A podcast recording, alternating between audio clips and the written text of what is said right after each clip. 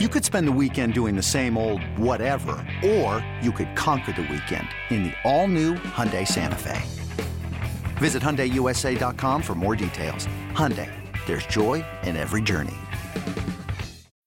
When you need mealtime inspiration, it's worth shopping Kroger, where you'll find over 30,000 mouth-watering choices that excite your inner foodie. And no matter what tasty choice you make, you'll enjoy our everyday low prices, plus extra ways to save, like digital coupons worth over $600 each week. You can also save up to $1 off per gallon at the pump with fuel points. More savings and more inspiring flavors make shopping Kroger worth it every time. Kroger, fresh for everyone. Fuel restrictions apply.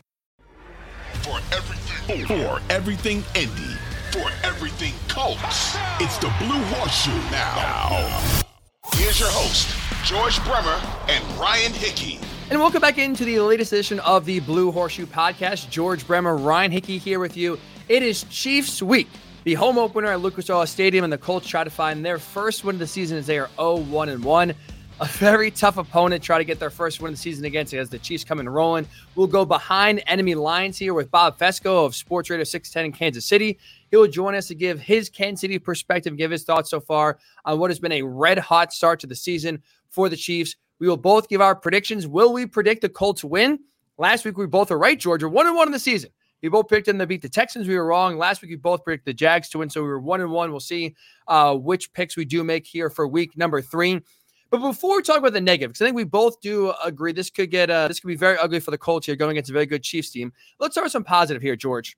Your daughter's birthday was the other day. You went to fondue. How was the fondue? Excellent. Excellent. Everything about it was great. You know, as long as she's happy and she's smiling, you know, that that's what matters. And when she's 10, the best thing is she hates football. She has no idea what's going on. so there was like a few hours there of, of no Colts talk. It was uh it was very freeing. So it's good that at least the Colts have not ruined her birthday. Great for you that, like you said, you can you can put the depressing Colts talk away for a few minutes. Now I'll be honest, I'm very uncultured. How does like fondue work? Is it just like you have like meats and crackers in front of you and just basically just yeah. dip and dunk? It works really well for her because she always wants these tiny little bites anyway. So it was perfect. she just gets these little skewers. The only thing is, like, you know, you got to put it in the pot and then it's got to wait like four minutes. She wants Wait, to take it what? out after like four seconds. So, you know, four oh, minutes. Four oh, minutes. Depends on what like it is. In and out. Oh, wow. I do not know it was that long. Yeah, that see, that, frustrating. That was her issue. I mean, that, that, when we hit some snags, that's where it was because she's ready to go like right away. You don't really want her eating like raw chicken. That's probably not going to end well for us. No, that's so, also very true. Yeah, well, you know. Your 10 year old daughter and me, guys, both have very impatient uh, skills when it comes to uh, getting ready to eat. That is for sure. So at least, all right. So you're filled up on fondue. We're feeling good, George, as we head into uh, the weekend here as the Colts get set to take on the Chiefs. Boy, it could be bad. And let's start with at least some history here because although these two teams have not played since 2019, and that was at least the last time the Colts do play, there was a lot of um, thought that the Chiefs would roll, and that one, and the Chiefs uh, and the Colts ended up winning that game, which Kobe Brissett at quarterback in Arrowhead Stadium. Coming to this week, there's a lot of those same kind of depressing, negative thoughts. One of the reasons is Patrick Mahomes' insane success against uh, Gus Bradley led defenses. In every game he's played against them, it was against the Chargers or Raiders, he has combined for 17 touchdown passes to two picks. Oh boy, how much work does the Colts defense have cut out from this week, George? I mean, you've seen it all year. You know, they've been missing explosive plays. You know, I think they have one sack in regulation. Kwity Paye had yep. the two in overtime, but one sack in regulation and one interception all year. And I think one fumble recovery. So, uh, or no interceptions and one fumble recovery. They have one takeaway all year. So, you can't eh, you're not going to beat the chiefs that way i mean if, if they're going to find a way to to even slow down patrick mahomes You've got to get pressure on him eh, at a, at a percentage that's much higher than they've done so far. You've got to have much tighter coverage than they've had so far this year. You got to get your hands on a lot more passes, and you're going to have to probably have two or three interceptions to even start having, a, you know, a chance in in this game. Um, nothing they've done so far on defense will work on Sunday. I think Julian Blackmon said it in the locker room the other day you know, if they play the way they have, they could give up 50 points. It's something that eh, they're aware of. You know, they, they've got to tighten up a lot. I know there's transition. You got a new defense coordinator. You're kind of figuring some things out. that ends now. Whatever honeymoon period there was is is over Sunday. You're 100% right. And that's why I think going to this game specifically, you need Gus Bradley, uh, George. You need this defense to be ultra aggressive, more aggressive than we've seen in the Gus Bradley short term era and even in the Matt Eberflus era, because both of those guys are very similar when it comes to not wanting to blitz, rushing four guys, and kind of playing, you know, keeping everything in front of you.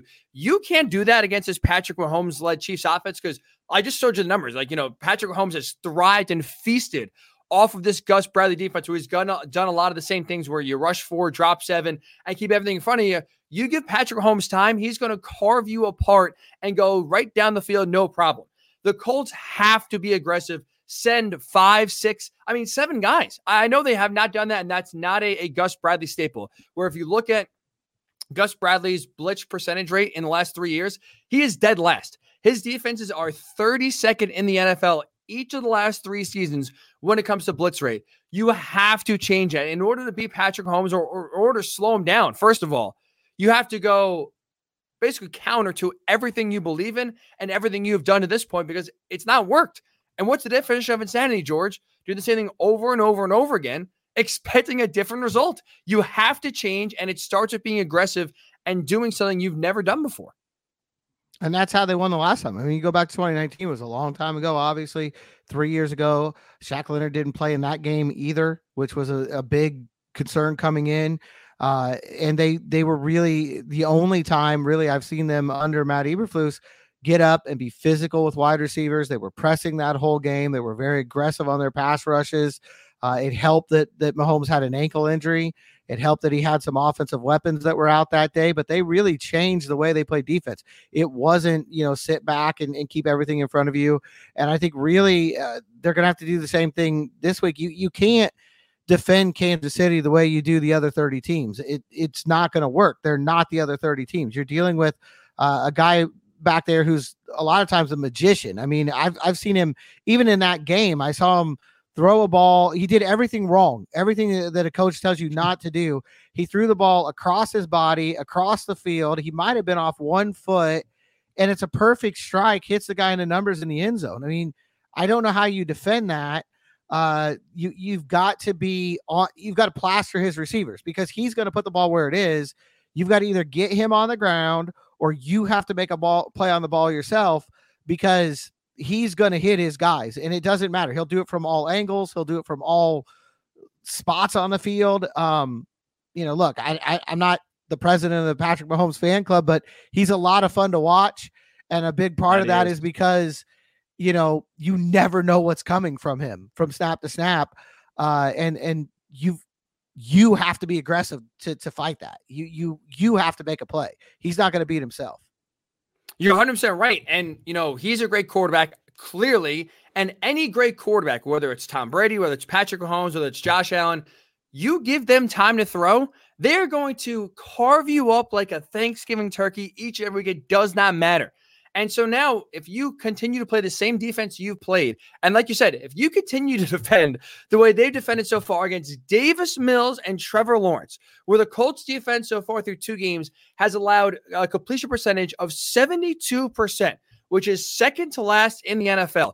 Mahomes is going to kill you. He's going to beat you deep. He's going to beat you underneath. They have a ton of athletes. Even though they lost Tyreek Hill, they still have Travis Kelce, who is you know one of the most unguardable players in all of the NFL. You still have like contributors up and down the lineup where the Chiefs have had 11 different guys catch a pass already. It's only two games.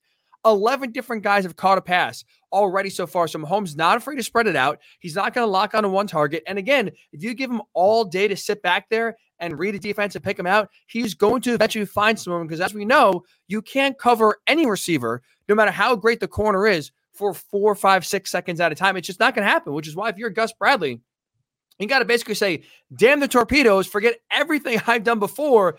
You have to basically reinstall a brand new defense this week specifically. Yeah, you you've got to you have to make plays. I mean, they they just haven't done that, and you absolutely have to make plays. And then the other part of this, I think the offensive line for Indianapolis is a big part of this. Yes, because you know one of the best ways to defend Patrick Mahomes is to keep him on the sideline, not give him the ball at all. Uh, but you can't do that if you can't run the ball and you can't sustain drive. So all these penalties we've seen on offense, they can't have any of that on Sunday. You can't have five carries for four yards for Jonathan Taylor in the first half, or it'll be over at halftime. You know, this is one of those days where you need probably, you know, 170, 180 from Jonathan Taylor, and you need to control the football. You need to keep Kansas City off the field. Uh, and you need to finish drives because it's not it's not going to be good enough either if you're just getting down to the red zone and taking six minutes off the clock you know, you're going to have to score touchdowns and not field goals, long drives, keep them on the the sideline and make plays as a defense. You can't sit back and, and wait for them to make a mistake. You've got to to force that mistake. Which, unfortunate for the Colts right now, we're talking about all things that they have not done at, at any sort of success rate so far through two games in the season. I want to talk about more of the offense, but I want to circle back to the defense one last time because I want to ask you this question.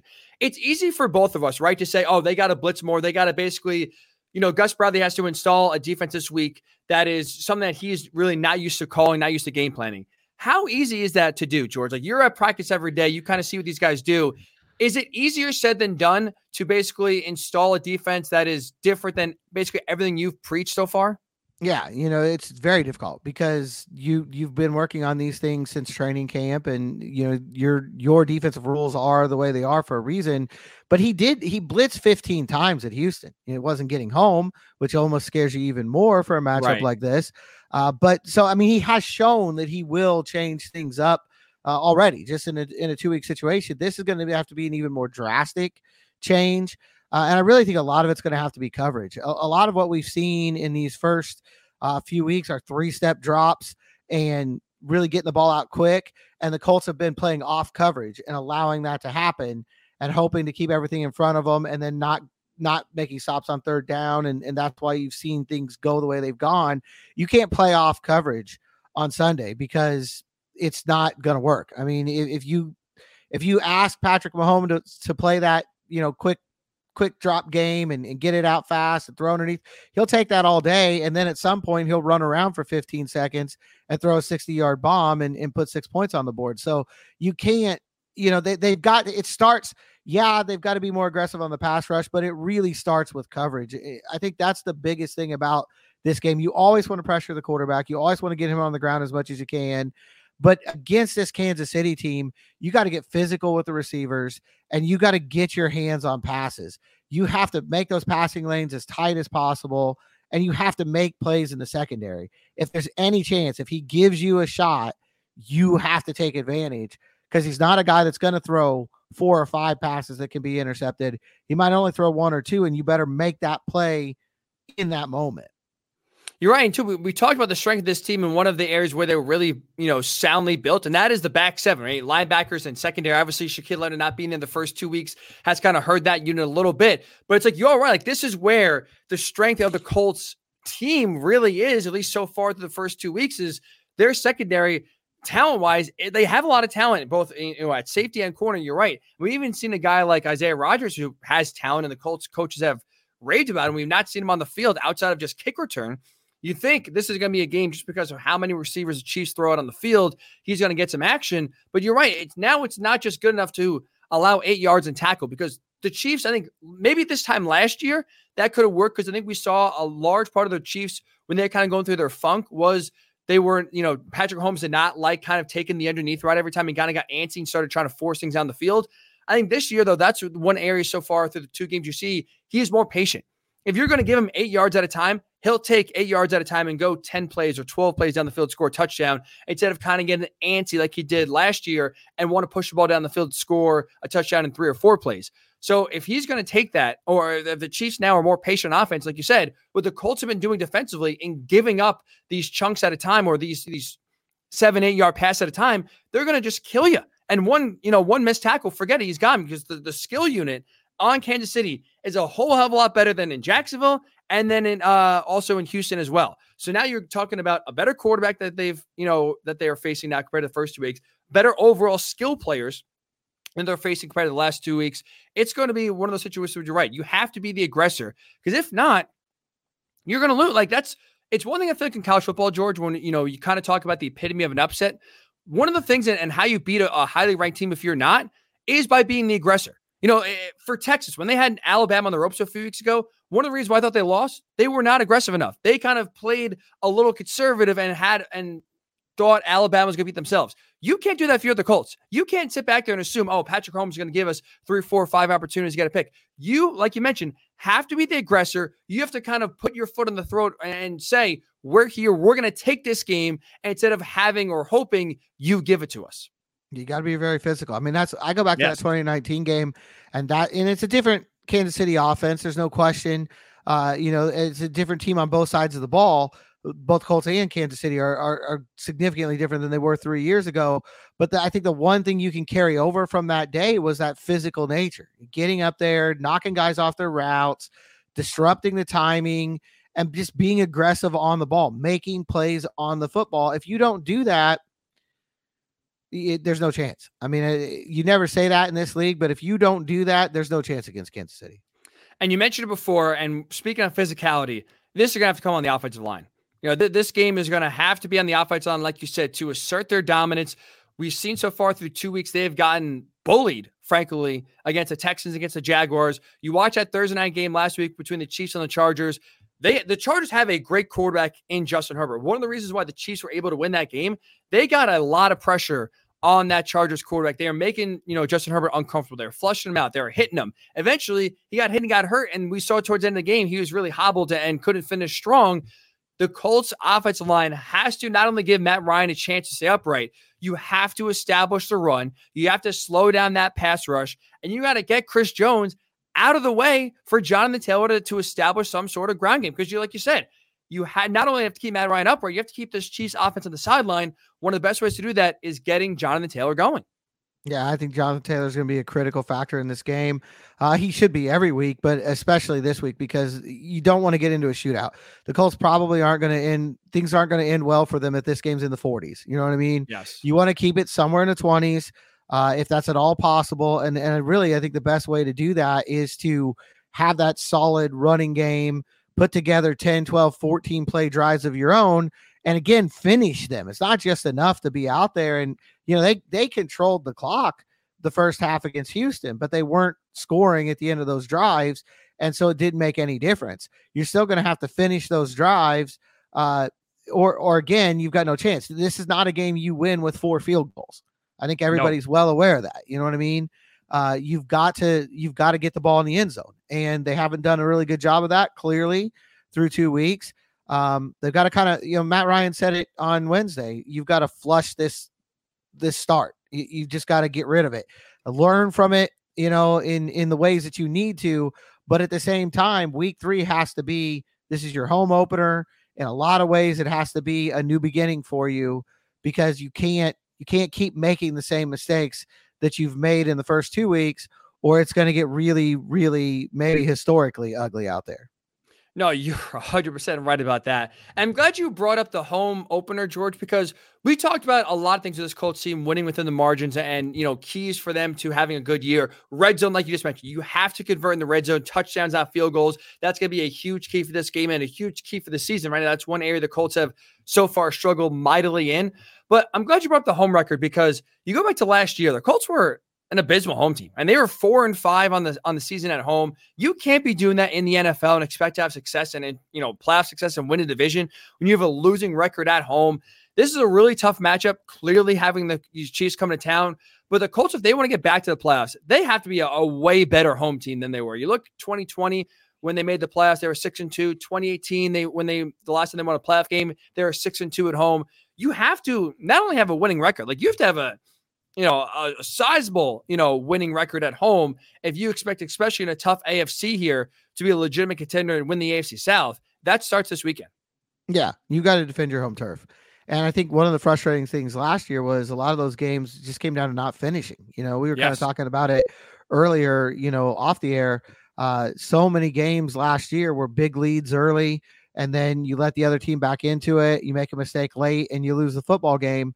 Uh, that seemed like every other week at home, and I guess it was. You end up four and five. It it pretty much was every other week at home. You this is not one of those games you can get away with that. I don't know that you can get away with it against anybody in the NFL. To be honest, I think a lot of times we like to to perceive the gap between teams to be wider than it is in this league. I don't know 1 to 32 that it's you know that wide that you can get away with some of the mistakes that the Colts are trying to make. Uh, and, and you've seen it the first two weeks. I think that's one of the things. This league is so punishing. It's so brutal. You know, if you go out there and you turn the ball over, you miss assignments, you don't line up in the right spot, every team in the league is going to make you pay for that. I think last Sunday was a perfect example of that. Uh, you got to be ready to go, and you got to be ready to go from you know the the opening whistle.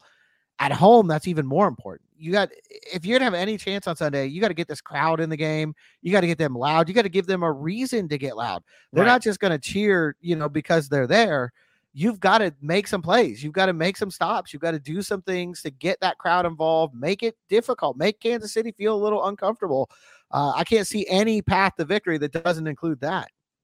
You're 100% right because the Colts fans right now don't have a reason to believe. So you're right. Although there's excitement, oh, it's the first home game of the year, and there's always that like nice palpable buzz in the stadium. To your point, they're not just going to be cheering and going crazy, thinking you're going to win the first quarter just because oh, it's the first home game of the year. We're going to go nuts. You're right. You have to make this crowd believe oh, this Colts team right now is different than the first two weeks we saw, and give them a reason to be loud in the third and fourth quarters. And even going back to last year, that's one of the frustrating parts because you're right. Last year, there was a common theme where this team got off to a really good start at home in almost every single game. And you look back, whether it was the Rams game, whether it was the Titans game, whether it was the, the Buccaneers game, even the Raiders game, they could not close. And that should not be happening when you have the advantage of the crowd to give you that extra energy in the fourth quarter. Or if you're feeling tired, you can have that pick you up. Or if it's a big third down for the opponent, you can, you know, maybe have the crowd be loud and, and cause a false start and back them up a little bit or have them slow off the ball. Like you have so many inherent advantages with a good home crowd that the Colts have that they squandered last year. And you have to, to your point, use that to your advantage and have that be one of the keys for this game because the Colts are going to need it. Like you said, there, there's not a lot of areas right now we can look at the Colts and say they have the advantage over the Chiefs. There may not be one. To be honest, right now we can say, oh, the Colts are better than the Chiefs in this area. That the, the home field is going to be one of those keys, one of those places where the Colts really have to uh, use that to their advantage, kind of take a hold of and have it spark them going forward here. Yeah, I mean it, it's the thing. You need you need something to kind of get this team a spark. Uh, and the fans can do that if you give them reason to. I think they they've shown that in the past. They can make this a very difficult stadium to play in if you give them reason to do that. You know, I go back to the, the Denver game in 2013. It's one of the loudest I've ever heard that stadium when Robert Mathis sacked Peyton Manning and, and things really got rolling. But does that happen without that play by Mathis? I mean, somebody's going to step up. Who's going to be that player on offense or defense to make that big play and light that fire for the crowd and, and get Lucas Oil Stadium rocking the way it can uh, when this team makes it happen.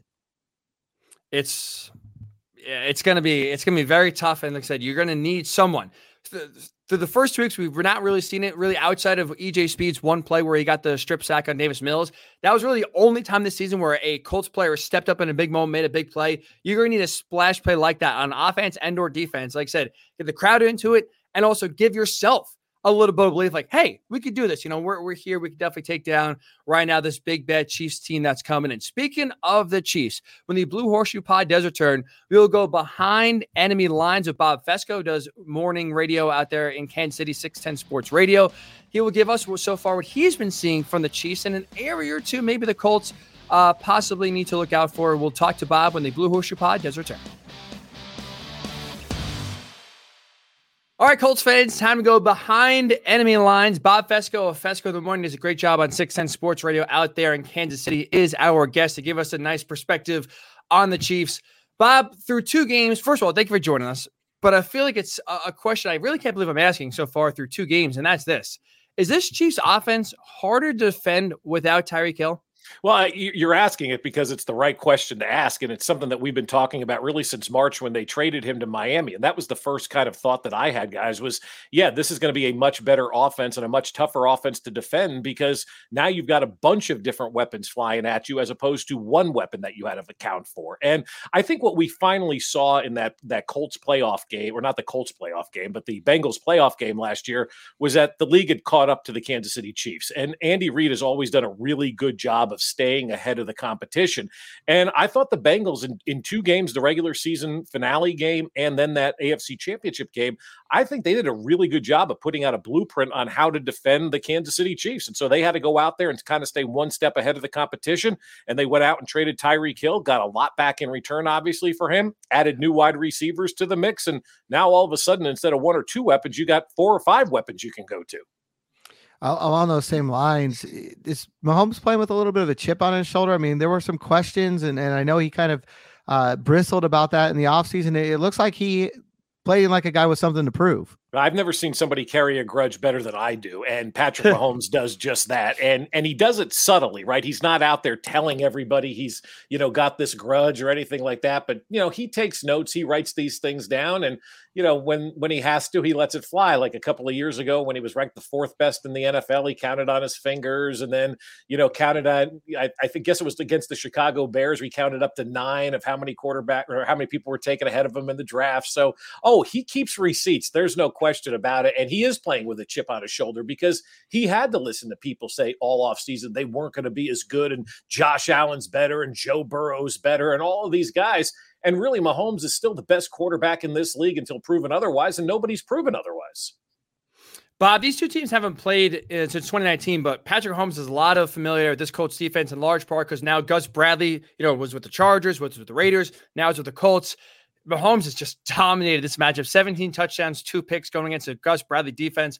What's made this matchup so one sided in favor of Mahomes and the Chiefs offense? Well, I, I, saw that stat today. I think he's like six and one against Gus Bradley led defenses or eight and one, something like astronomical like that. You're like, wow, okay, that's a pretty cool stat. I think you can go and pull that stat though for any defensive coordinator and say Mahomes has thrown 17 touchdowns and one interception. like he just dominates everybody. I, I don't think it's something that Gus Bradley should look at and say, man, I can't figure out a way to stop Mahomes. This league can't figure out a way to stop Mahomes. And that's why I love these first six games of the season because they're going to be like that. There's literally nothing on tape, you know, of what they're doing from an offensive standpoint. You, you look at what happened last week, last Thursday night against the Chargers. You had Jaylen Watson score a touchdown. You had a defensive back, obviously, go pick six for a touchdown. And Jerick McKinnon. I mean, who, who's planning for that, right? Who's planning for Jerick McKinnon and Jaylen Watson? That's what's so great about these first six games. And that's why I think the Chiefs have such an advantage because they know what they're going to do offensively, but defensively, nobody has a clue of what they're going to do. There's there, there's nothing on tape with these guys. I'm wondering from the outside looking in, you know, a team like the Colts had high expectations coming in, obviously played extremely poorly in the first two weeks.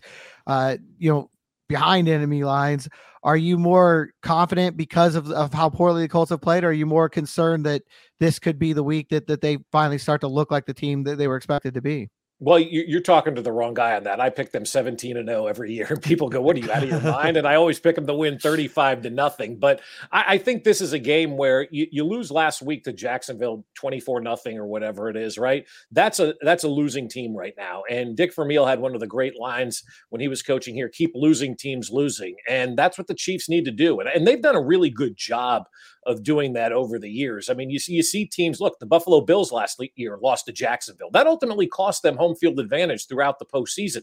You've got to take care of the teams when they're down and stomp on their throats. And I think the Chiefs do a really nice job of stomping on throats, uh, especially with teams that are in the position that it, it, seems like Indianapolis is in right now. And, you know, I, I guess I have egg on my face because I, I like Frank Reich. I thought Matt Ryan was going to be a good addition, and it just doesn't look like it's working out. Now, it is very early in the NFL. We know all that. But going into week three, it sure seems to me like the Chiefs have a huge advantage in this one.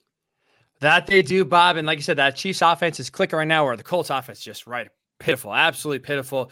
But going back to Kansas City's offense, one thing that's interesting is obviously now with Tyreek Hill gone, like Travis Kelce, uh, Kelce is like the main focal point in offense. When you look around, Patrick Mahomes has spread it to, I believe, 11 different receivers have caught a pass so far in the first two games. If the Colts, let's say, go into Sunday and say, we are not allowing Travis Kelce to be us, we're taking him away. Who is the one guy that you think that could really benefit and will could kind of step up and have a big game if it's not going to be Travis Kelce? Well, I'd like to see it be a combination of Juju Smith Schuster and MVS because we haven't seen either one of those guys really have that big game yet. Again, two games into the season. I think sometimes we set these grandiose expectations because everybody plays fantasy football and we think every receiver should go for a buck 50 and five touchdowns each week. That's just not the case.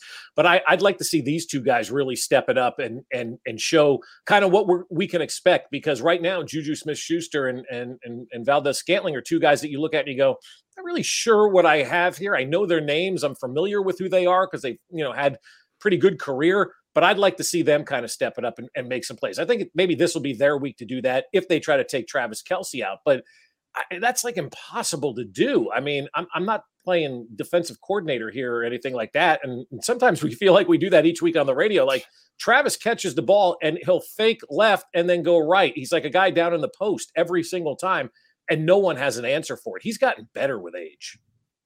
You know, obviously there's so much focus on this Kansas City offense with good reason. You know, that they're obviously the, the main focal point and, and Mahomes and, and Kelce and all the things that they have on their resume. But uh, you kind of touched on it earlier. The defense has been opportunistic. They've made their plays as well this year. Is this an improved Kansas City defense, do you think? Again, it's early, but from what you've seen so far? Well, it all depends on what the defensive line is doing. If they're going out there and they're dominating and Chris Jones is owning the line of scrimmage, yeah, they're much better than they were a season ago. And the big question now is who's going to replace Willie Gay? He's suspended for the next four games. He was having a heck of a start to this season, and he's a fast linebacker that was just getting better each week and each year. He's been what his third or fourth year now, and he's just gotten better and better in pass coverage too but they have to find somebody that can now line up alongside Nick Bolton, who's a stud. That guy, oh my goodness, I love watching this kid play. Now he's wearing number 32. It looks so cool out there running around on the field on that linebacker spot. But they got younger in the secondary, which was needed because Tyrann Mathieu hasn't made a tackle since 2020. They got better, I think, at the linebacker spot because they got younger and faster at that spot. And you still have Chris Jones, who's one of the best defensive tackles in the game right now. And when he dominates, this defense dominates. Eh, just go back and look at the two games when he was on, when he was playing his best, and when he was getting to the quarterback, this entire defense was playing much better football. So if those guys up front play big, this defense, yeah, is a lot better than it's been. You just mentioned the Willie Gay suspension. This is going to be the first game of his absence in this Chiefs defense. And especially last Thursday night, he was flying all around the field. So we don't know really how and who is going to replace him in that Chiefs defense. Is that more of a hurt on the pass defense, on the run defense? Like, where's his absence really going to be felt the most on Sunday? You think? I, that's a great question, and and I don't know what the answer is to that because he's good in both right now. Like, you can rely on him in coverage, and you can rely on him to step up and make a tackle at the line of scrimmage. So I think they'll probably be hurting in both. I don't know if there's one individual guys that can really fill in for everything that he does. Maybe you have a different linebacker in on passing downs Maybe you have a different linebacker in on running downs. I think you're going to see a lot of Leo Chenal in there. He's a rookie out of Wisconsin. He likes to hit, but from everybody's kind of account, he's not real good at covering anybody. So there may be this kid Harris that comes in there and plays a little bit. Elijah Lee may get some looks at that spot. I think they're going to try to piecemeal this thing together best they can. Last one from me. Uh, you know, so much focus on the AFC West in, in the offseason and all the moves that were made. And it felt like the Chiefs kind of fell between the cracks. People kind of forgot about them. Uh, did they kind of thrive in that situation? Or it seemed like people almost kind of slept on them coming into the season. Well, we always want to find the next, right? Like we're, we're crowning this team out in Los Angeles. They've yet to go to a playoff game, and their coach is an idiot. So we want to crown them. Then you got Denver. That coach has no clue what he's doing on the sidelines. And Russell Wilson, I mean, fake high fives. Like, what's going on with that guy? And then, of course, you got the Raiders, and they Raider every year anyway. So everybody always wants to find the next, as opposed to just looking at what the best is. And the best quarterback coach combination in the National Football League is, is Andy Reid and it's Patrick Mahomes. There's nobody better than those two guys. They're constantly on the same page. They're always making each other better. Those two guys right now can't be touched by anyone. So I don't know why people always want to pick against, you know, Andy Reid and Patrick Mahomes. Again, they want to find the next and be the first to say, I told you the Chargers were going to be good. Yeah, the Chargers are already game and a half back of the Chiefs. We're only into week three. Uh, two more for me here, Bob. We've seen, I feel like at least for me, the first two games of the year, this is kind of really the best Clyde Edwards Helaire has looked so far in his three years in the NFL. Do you kind of sense that this is kind of him really kind of getting into his role and establishing himself? God, I hope so. And and you know, we were saying before the season, like you got the opportunity for that fifth year option after this year, and I'm not picking it up on Clyde Edwards-Helaire because he's a running back and he kind of churn and burn those guys. But he's looked really good. I've been really impressed with what I've seen out of him, both in the run and the pass game. I still want to see him involved more in the screen game and see what he can do out there, and hopefully that'll come with time. But I mean, yeah, he's he's looked as great as he's looked ever on this team. And finally, Bob, I think we, me and George, I'll speak for George here as well. I think we both expect the Chiefs to run up the scoreboard here in Lucas Oil Stadium, the home opener, really give it a good workout. But I'll ask you this: the Colts win on Sunday if the Chiefs don't show up they cancel their flight, you know, or something weird happens, right? Something weird happens. Food poisoning. Mahomes, yeah, food poisoning would be would be one, or Patrick Mahomes throws three interceptions and they're all pick sixes or something like that. Like, I, I don't think the team's overconfident, and they never will be overconfident. They understand, you know, what what's in front of them, and they understand every game matters, especially AFC games. You know, and this is an AFC game, so I, I think they'll win, and I think they'll win going away. But I don't think it's going to be one of overconfidence. And you know, like I said, if Patrick Mahomes has like ill-advised turnovers, that's probably a way Indy wins this game. It, it's it could be very ugly here, Bob. But things have been very down in Indy, and it could get a lot worse before it gets a lot better. We appreciate your insight. Thanks so much for uh, giving us a few minutes here in the Blue Horseshoe Pod. You got it, guys. Thanks for having me. All right, George, we'll give our picks here in a second. Bob is feeling very confident about his Chiefs going into uh, Indy this week. Can't say I really blame him on that with the way both teams have been playing so far. But before we give our pick, last week we kind of highlighted a few players we were watching to see what kind of impact they'd make in a potential win for the Colts. I was saying Nyheim Hines, he had an impact on the first drive, then really it kind of was MIA the rest of the game here. What player this week are you looking at to where, you know, if the Colts are going to win, they're going to need this player to step up. Offense, defense, you can go whichever way you want here. Which kind of player you're looking at that's going to have to have a big impact for Indy this week? I'm going to go with Stephon Gilmore, you know, former defensive Ooh. player of the year. Uh, he's one of those guys that I think can kind of change a game like this. He can maybe get a, a, pick or two and, you know, make that splash play we were talking about earlier that gets the crowd going. Uh, I'm going to go with Stephon Gilmore. I like that one. And you're right. I mean, this is with how much the Chiefs spread it around uh, the ball, you're going to need Stephon Gilmore to at least try to take one side of the field away and limit where Patrick Mahomes is going. I like that one a lot. I'm going to go a position group instead. I'm going to kind of cheat a little bit. I'm going to go the tight end position room because you even look at last week in a short sample size when at least the Chargers played the Chiefs. One guy a lot of success for the Chargers was Gerald Everett. You know, six catches, 71 yards. He was a problem where the Chiefs constantly had issues matching up with him size wise.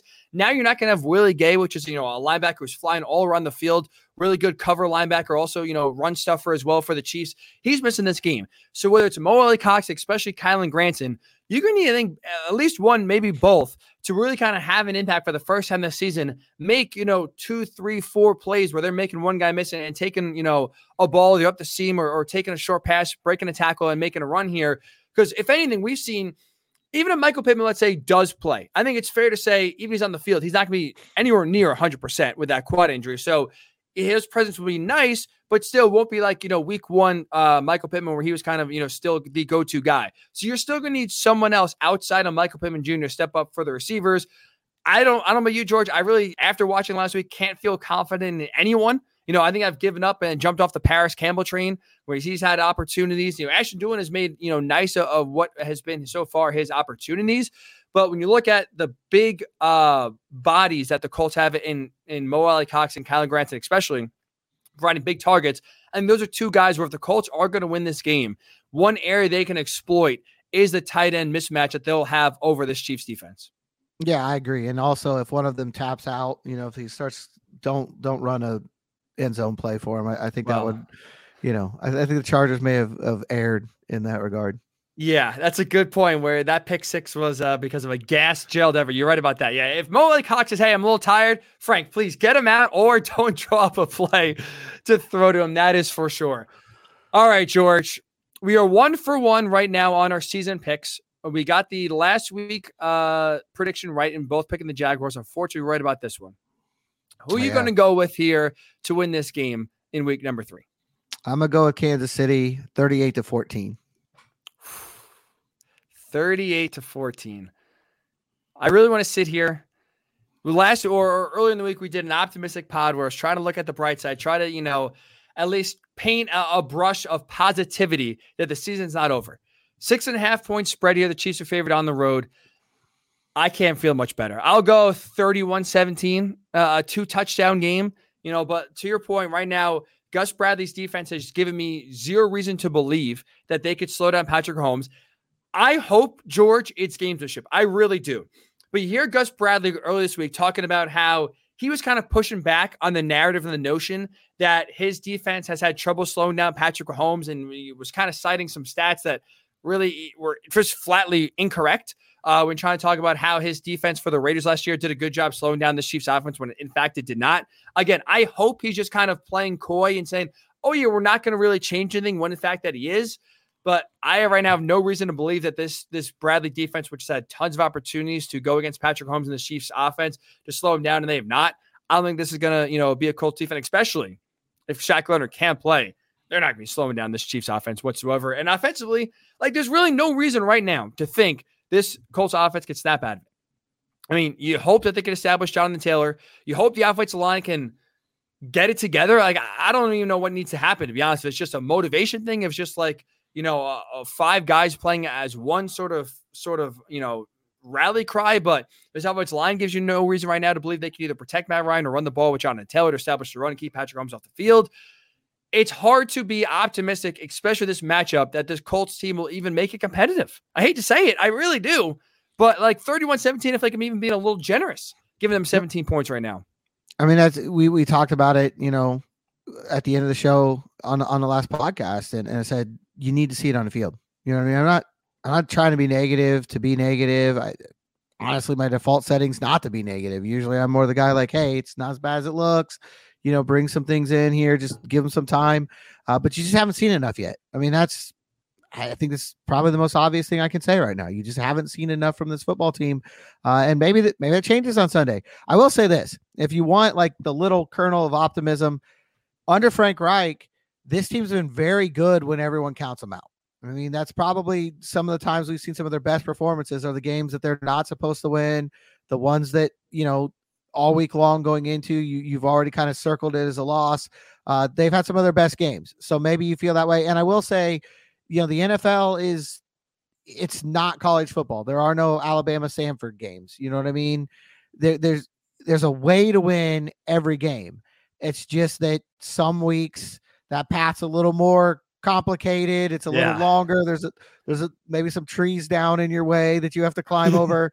Uh, you know, this is going to be one of those harder weeks, but it's look, they're all professionals. There's there's talent on this football team. We've talked about that repeatedly. It was one of the parts of the optimism segment, uh, you know, on, on the last pod.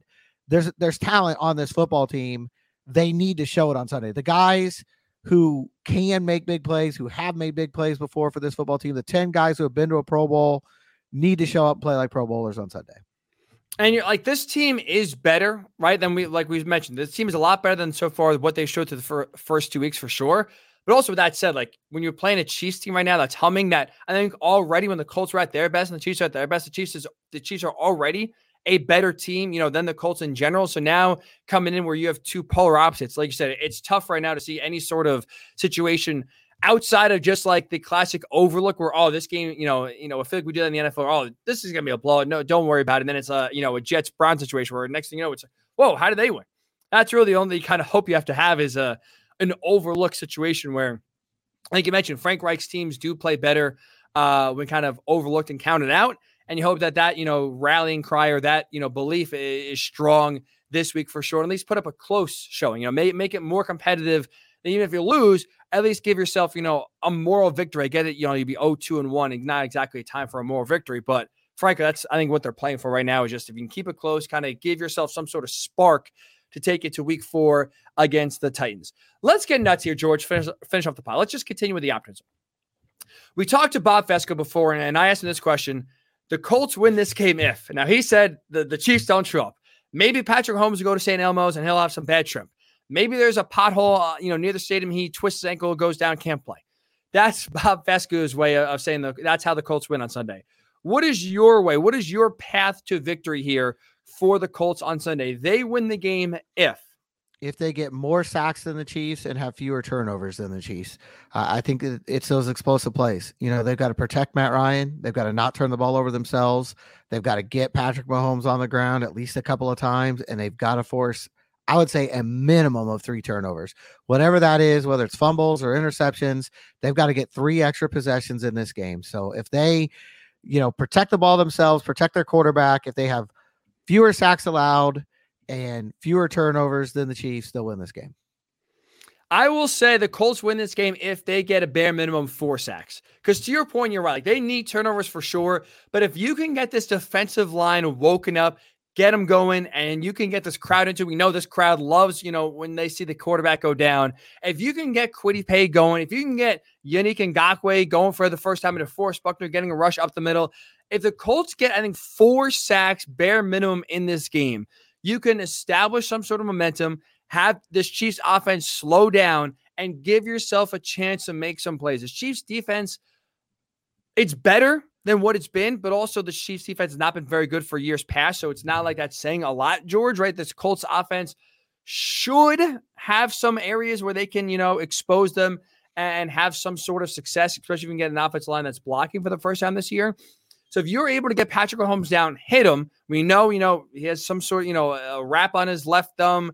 Um, we know, obviously, like any quarterback, he doesn't like to get hit. If you're able just to get him on the ground at least four times, I think that's one of the ways the Colts can win this game. And before we go any further, I want to say, clarify my last comment. I'm not insinuating, I'm not saying St. Elmo's serves bad shrimp. I'm just saying if you were to serve bad shrimp one time, St. Elmo's, maybe the team dinner for the Chiefs on Saturday night, not the worst time to kind of maybe break out, you know, a year old case of shrimp. Let's just throw it out there. Take one for the team, is what you're saying. Right. Like, you know, a bad rap here or some bad PR from the Chiefs complaining because they all got food poisoning. Sure, maybe it may hurt the bottom line, but I'm sure Jim Irsay would understand it and support them uh, support them financially if they do have a little business go down. That's that's all I'm saying. You gotta do what you gotta do, George. You gotta get the first one of the year. Times are tough. Would it hurt the bottom line in Indy though, or would it be good advertising in That's in true. at this point? That you know that's a good point. And Colts fans would shell out in droves uh, after the game if they win that game to to thank St. Elmo's. You're right about that. Whatever it takes, George. When you are this desperate, you're sitting there at 0 1 and 1. Whatever it takes, whether it's crowd noise or whether it's bad shrimp to get the Chiefs off their game, the Colts could use any sort of break they can get. That is for sure. So hopefully on Sunday, we'll be doing the first joyful Blue Horseshoe uh, reaction pod after the game. Not feeling very likely, that's for sure. George is going. Final score, you said again, George, 38 14? 38 14. 38 14. I'll go a little closer, 31 17. Either way, we don't see this one going in uh, the Colts' favor uh, any which way. But we will, though, be watching, will, though, uh, be reacting. So make sure between now and the game, you follow us on Twitter at GM Bremmers, where you can find George at Ryan underscore Hickey, is where you can find me on Twitter. Hopefully, not losing our minds, but probably tweeting some depressing Colts tweets after uh, another Chiefs blowout win. So we will be back Sunday night. Make sure to check us out immediately after the game. We'll be giving our thoughts on the Week Three game to see if the Colts can finally get their first win of the season. So between now and then, have a great weekend. We'll talk to you on Sunday night right here on the Blue Horseshoe Pod.